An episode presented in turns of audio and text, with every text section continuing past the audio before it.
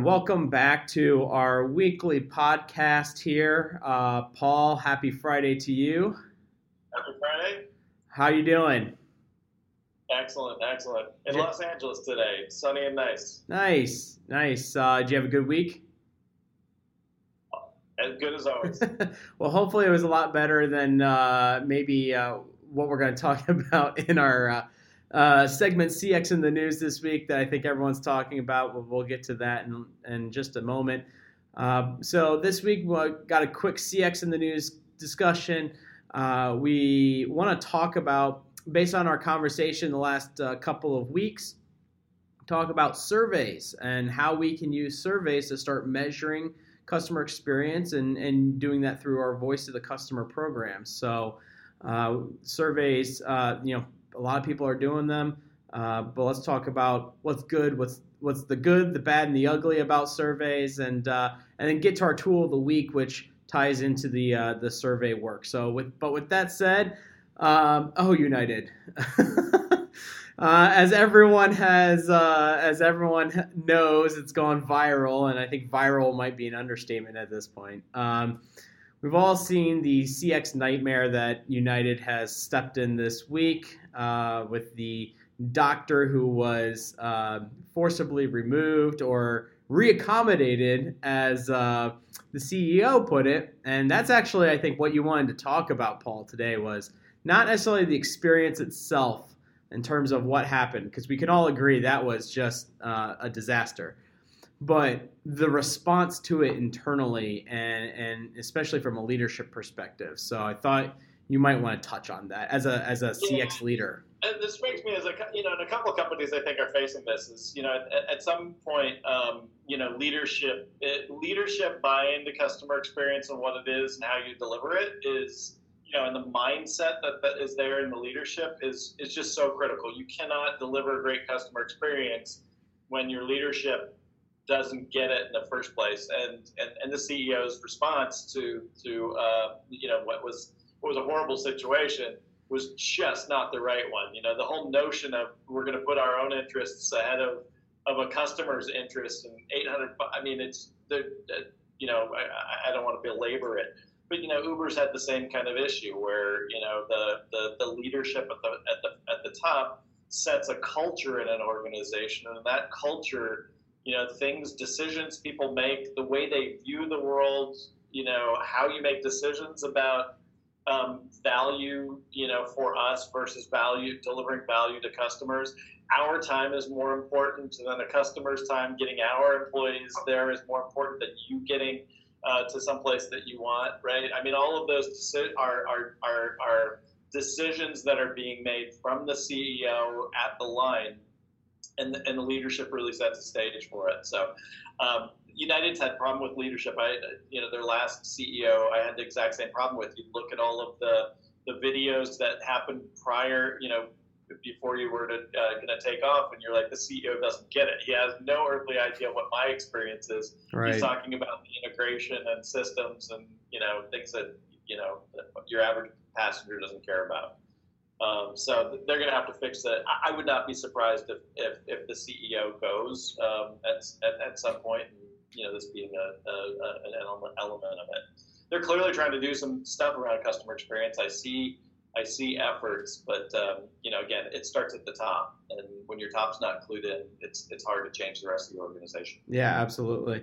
Yeah, I think touching on that, the change piece. I mean, to me, it, it, it becomes a culture issue. I mean, you could be doing all the different uh, programs and, and redesigning experiences and digital and all these other things to, to make it a better experience. But really, it's in these moments where the rubber hits the road in terms of have you actually achieved it through culture change? And I think the answer was overwhelmingly no.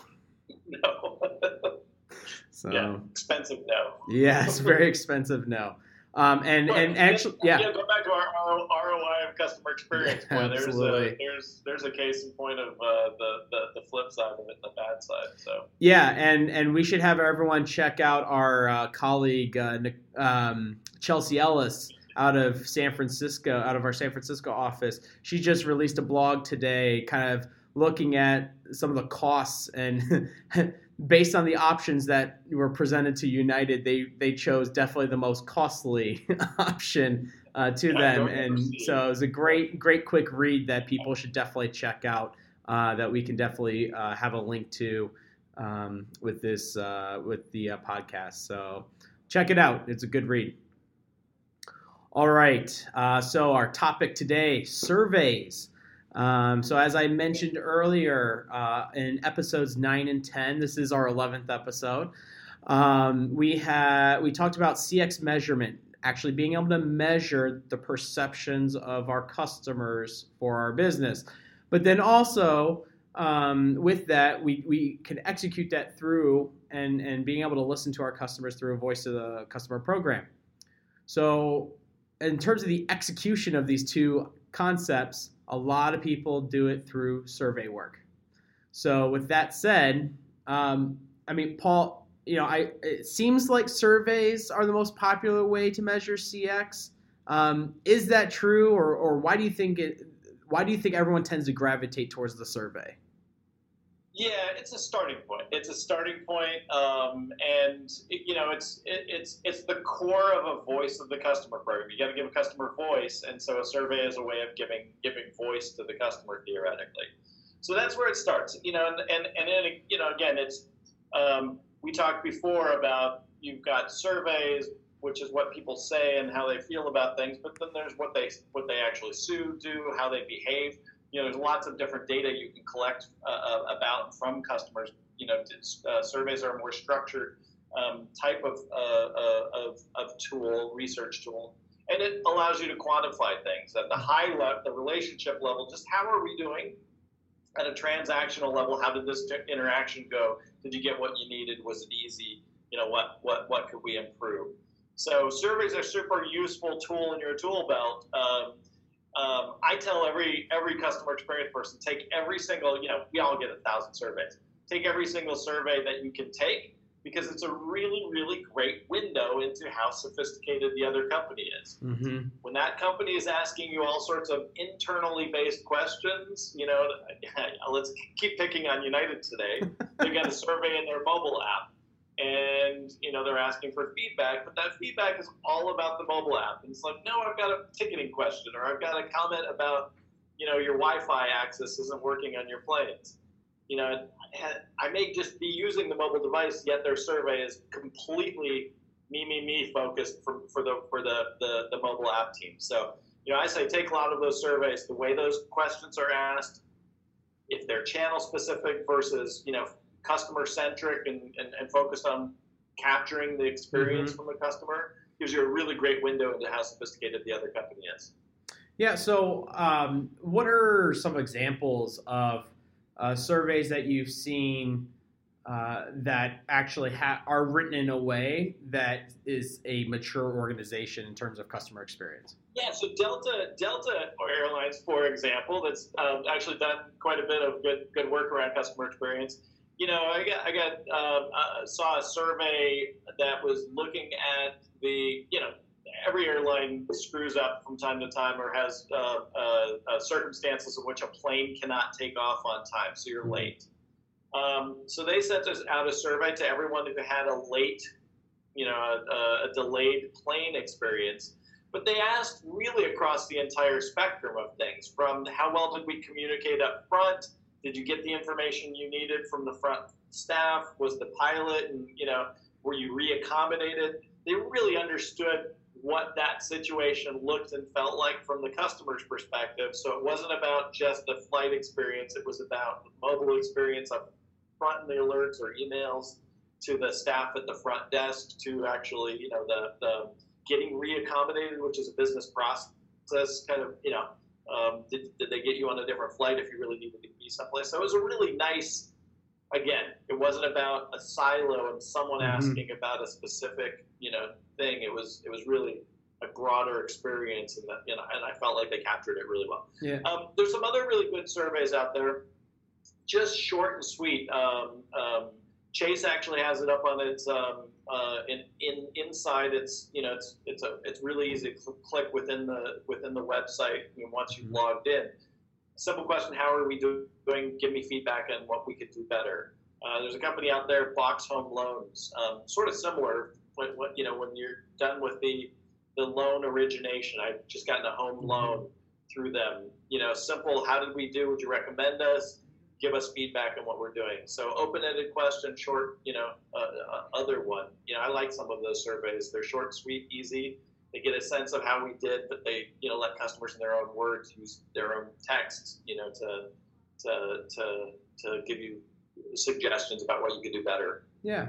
So, based on these these examples and what you've seen, um, let's talk about a little bit about what makes a good or an effective survey, right? I mean, we're not going to get away completely from surveying.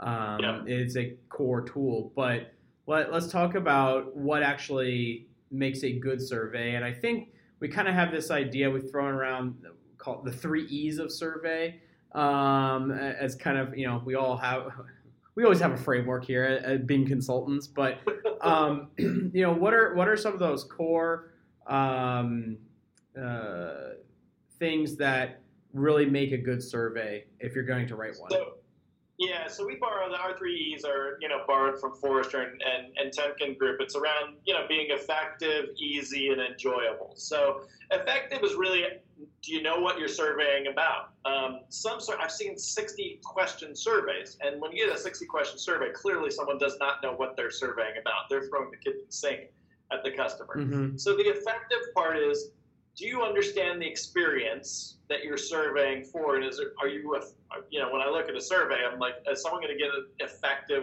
understanding? Have they, do they have a, do they have a hypothesis coming in? Do they, are they, do they have a research question or set of questions that they're trying to ask? We've talked before, and, and you know, in, in our, in the metrics um, discussion that we had about there are relationship level surveys and relationship metrics you can look at. There are journey based metrics and there are mm-hmm. transactional metrics. And so I look at a survey and say, is this a relationship one? Is this, you know, is this company really thinking about the journey I'm on? Or is it transactional? Mm-hmm. And now are they effectively asking the right questions to ferret out, you know, what I'm feeling about my experience overall with my relationship or about this particular channel at this particular time. Mm-hmm. So effective is it. Easy, don't give me a 60 question survey. You know, there are some principles, you know, so it's it's it's really about, you know, uh, if I see question if I see surveys over 15 or 20 questions, I'm thinking you you you don't you don't really understand what you're surveying about.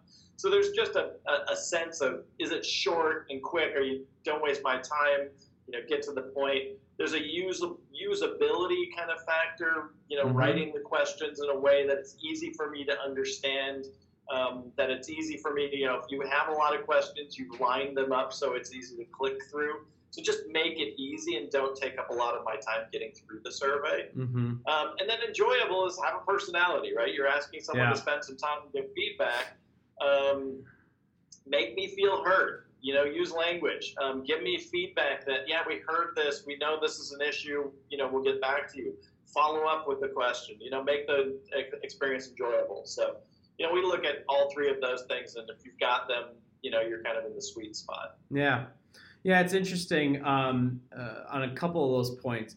You know, when I've worked with clients, uh, it was actually uh, it was a financial services client. We were doing uh, some research around uh, attrition of their financial reps uh, selling products, and they they hadn't really ever surveyed before, and so we were kind of working with them write their survey, and everyone wanted to get in on this process, and it was like they you know certain people wanted to ask five questions and then another six questions and then another five questions. It's like, no, no, no, no.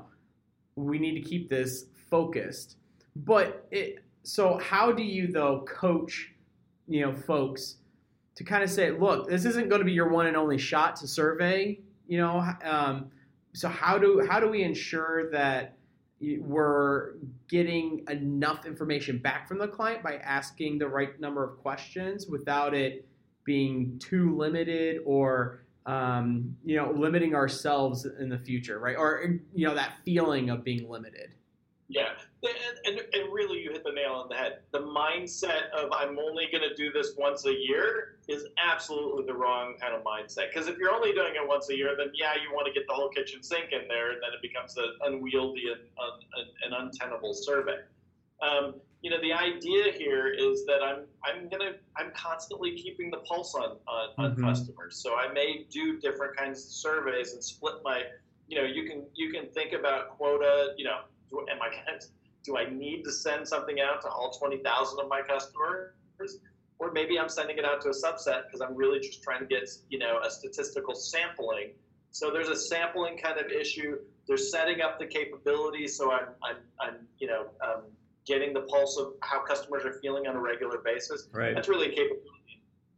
You know, I, I may be talking to a company, you know, right in the beginning about, you know, let's let's build this as a capability so you're going to do this on an ongoing basis. I almost always, with those early surveys too, if, if a company's not used to surveying people in a long time, mm-hmm. I'll add a question of to, to the bottom of, you know, would you be willing as a customer to, to, to, to do more research with us? You know, mm-hmm. we want to we want to get better. We want feedback. Are you willing to be part of a panel?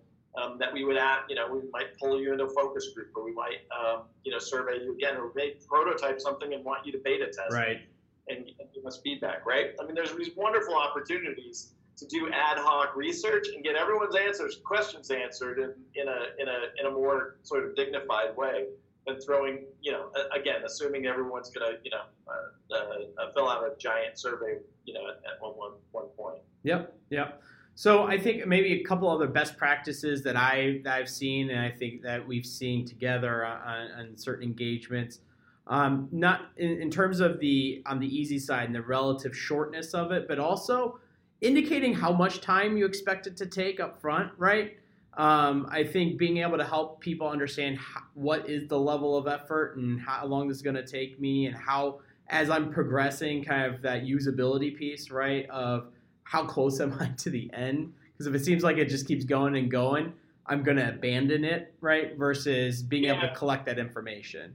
It's it's really usability 101. You know, most of the heuristics, heuristic evalu- or heuristic uh, heuristics for good usable design mm-hmm. is feedback and progress. If, if something is going to take a certain amount of time, give me a sense of it. You know, if I've got if I'm in different sections, give me breadcrumbs. Uh, if I make a mistake, you know, uh, correct for those errors. You know, make things legible and, and easy to read. Um, you know, all of those, all of, I mean, there's just some basic usability types of things that you know should apply in your average survey. Yep. And a lot of, to credit, a lot of the survey vendors are doing a better job now. Um, you know, whether it's a Survey Gizmo or Medallia or, or you know, the enterprise feedback uh, tools like uh, uh, Medallia or, or, or, or Qualtrics are doing a much better job of building those basic uh, usability features into into their tools. Yeah. Um, but it is still amazing how many surveys you get that uh, that you know you defy gravity in terms of that. Yeah.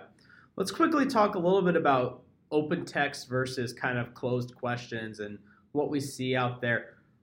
based on based on your experience in collecting information, where do a lot of the key insights come from? Is it from because I'm asking very pointed yes no questions or you know rate on a scale of 1 to 10 or whatever it might be or do you find that there's a lot of value in actually reducing overall number of questions by substituting with with an open text question? Yeah, absolutely. And, you know, in some ways they're different. They're for different reasons. Um, when I've got a very good sense of what a reason is, and I want to quantify mm-hmm. how how much of you know, how important is X, Y, or Z? Then a question, a multiple choice kind of question to get an answer can be really, really powerful because I want to quantify. I don't know how, how much it is. Yeah. Um, when I don't know the answer very well or I'm making some stuff up, you know, an open text can be really, really powerful. It's like you tell me what's going on. I, I you know, I may have had, I may have a list, but you know, I'm navel gazing in, in the, the walls of my company. I don't really know. Mm-hmm. So you know, I really like those early on when I when I I just don't have a, a, an idea of what's going on from a customer perspective. You know, sometimes we get asked a thousand questions and still not get the point. And I, I see companies doing that, right? It's like, here's the things that I do. What do you like any of them? Right. Maybe you're not doing the right things in the first place, and so you're getting asked people to ask answer questions about things that are still unimportant. So Mhm. you don't have that open and you're not going to get any of the stuff that they care about. Yeah. So again, they're they're two different purposes. You know, we we always talk about doing qualitative research and then quantitative and then qualitative, that back and forth. To me, the really powerful piece of doing qualitative research is is really trying to understand from the customer's perspective what is important. How do you phrase things? How do you Mhm. what do you mean by um, having choice? Right? I can I can make up that in my own mind what it means to give you choice. But gosh, I'd love to hear that from your perspective. So those kinds of interview questions are a lot like an open-ended text, right? Use your words. Tell me what's going on, Yeah. um, and that may frame an entirely new research project. You know, whether that, again whether that's qualitative research or just the open ends, you know, may trigger. Oh my gosh, we we completely missed the boat on a set of questions Mhm. you know, but our open ends, you know, our open feedback gave us a lot of uh, of, of, of effort. Yeah. You know, and, and, and research can be like polls, right? It doesn't have to be a, a, a, a, a you know, I can I can put one or two research questions just on a website or in an email. You know, and any given email, let the you know some of the technology again is really really good to embed a poll question right inside a um, you know, and, and with an open end right inside an email message. Mhm. I mean, there's some really powerful things. So, you know, I think I think there's some rethinking that that can go on relative to I'm doing research. I want to constantly do research. I want to have the pulse, my my finger on the pulse of customers. You know, there's there's a lot of that kind of stuff that you know companies can do. A, are, I, I think are just scratching the surface of Yeah. by and large. Well, I want to I want to wrap up this topic by talking kind of how we might address one of the issues with surveys, which is really survey fatigue. I mean, let's face it, we're you get how many surveys every day, right? Everyone is asking for information. Um, how do we how do we combat some of that survey fatigue? Is it um, specifically how we write the survey? Is it when we write the survey? Is it we just need to uh, supplement surveying with other forms of research? I, I think the, the last piece is where really where it's at. So one, I think you can write better surveys if people want to take them, more relevant surveys. You know, when I get 15 surveys about every single flight experience, you know, I'll take one of them and then I stop filling them out. Right. So maybe you're pinging people on a on a on a different sort of basis, and it's not about the flight; it's about sort of the larger experience sometimes. So you know, I think there's some rethinking about um, when and how you how you do those types of things. Mhm. Um, I, I think shorter surveys help, right? And if you can actually take the take the survey right in the context of your web browser, or if I'm on a mobile device, or mine on your website, customers are multimodal right now, and uh, you know, and, and, and there's lots of different kinds of places that you could get them, you know, for for you know shorter shorter research types of questions. I think people want to give feedback. You know, especially your most loyal customers are ones that want you to do better. I want Right. I want you to serve me better, right? And even customers that have gone away, they very well want to give you feedback. And look, I- look, I'd love to do business with you, but here's the five things that you really suck at. Get better, and I'll come back. Um, I, you know, I think there's a tremendous amount of data in contact centers and through transcripts and reviews and ratings, you know, that, that goes untapped. Mhm. You know, the contact center, in my mind, is the big untapped. You know, you got con- customers calling in all of the time with things that have gone wrong. Right. You know, have you mined that? You know, that's all sorts of unstructured data you could that you could capture and get a real good sense for. At least, you know, and, and some of that's good, some of that's bad. You know, um, some of it's ugly. Um, but you know, I, I- think some of the you know that and social media mining, you know, are, are just rich, rich with with insights about what what customers think about your company and where the problems are. Yeah. So I think there's a, a little bit of both, and then you know, and then I think asking customers to be part of these panels, I think, can, can be powerful too. Is you know, don't ping everyone. Um, you know, use some of these opt-in panels uh, and, and that kind of capability. You know, there are rich tools out there that we we haven't had in the past. So um, Yep. you know, I don't know everyone's using them. Yeah. So you mentioned, uh, you know, some of these tools. You mentioned unstructured data. Let's talk a little bit and end this segment on uh, CX Tool of the Week and specifically kind of our open text mining tools. Uh, there are a couple of uh, uh, vendors out there that are doing this. Um, just wanted to get your your idea, your thought around um, you know how these tools have matured and the value that they're starting to bring. Yeah, so the whole area of natural language understanding is it's really going through the roof. It's going through the roof, um, you know, in terms of, of conversational engines. So you've got the Siris and the Alexa Echoes that are mm-hmm. that are literally not, you know, they're solving two problems. They're understanding your voice and converting it to text, but then converting that meaning to, you know, that text into meaning, semantic meaning, and matching up you up with content.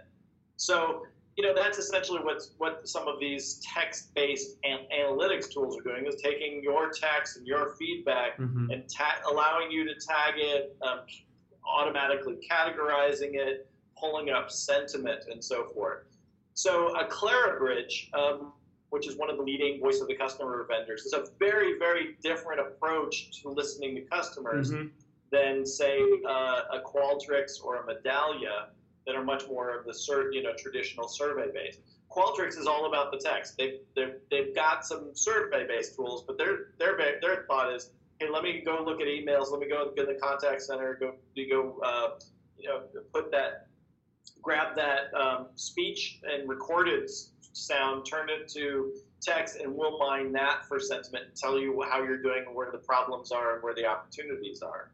Um, super, super different approach to voice of the customer. It's just using all of the rich data that's out there already um, that you haven't had. I think we're gonna, you know, there's a, you know, as as chatbots and uh, instant messaging um, um platforms, the the the voice, um, you know, and IVR types of things, um, you know, either in an IVR with a, you know, something like a Nuance or or the Siri and Alexa, mm-hmm. you know, conversational engines you pick up that's going to become more and more powerful. It's just going to be this rich dialogue that you, you know, will, I think can be your, your voice of the customer. Yeah. So I think people should be playing around with it. I think, you know, again, there's, there's, there's rich data to be had there mm-hmm. and is some, probably some of the, the richest jewels.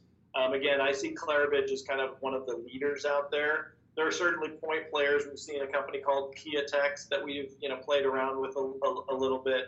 Um, Forrester has a Wave document that's all around text mining tools uh, of various different sorts. IBM is obviously, uh, you know, in this in this camp and, and playing. There's a, um, um, I, I, know there's, I'm spacing on some of the others, but there's a, there's a, you know, we've got a, we've got a list of tools that, that kind of play in this, and then all of the voice of the customer, the traditional Qualtrics, Medallia, Confirmit, um, all have um, text mining capabilities of some level. Um, tend to not be nearly as as robust as like a Clarabridge, um, but but good, you know, for at least tagging, um, helping auto categorize, and um, there's less machine learning, but there's some auto categorization, and they allow you to tag some things uh, that are relevant to your business. Mm-hmm. So super super useful. Cool. Awesome. Well, with that, we'll uh, end today's episode uh, around uh, the open text piece. Hopefully, people got uh, you know, a couple of uh, quick uh, tips on survey writing and how we can all make our world better by making them at least a little bit more enjoyable and shorter, uh, get some of that time back. But uh, yeah, appreciate you joining me today, Paul. great conversation as always, and looking forward to coming back next week. Thanks, all. Have a great weekend. Yeah, have a great weekend, everyone. Take care.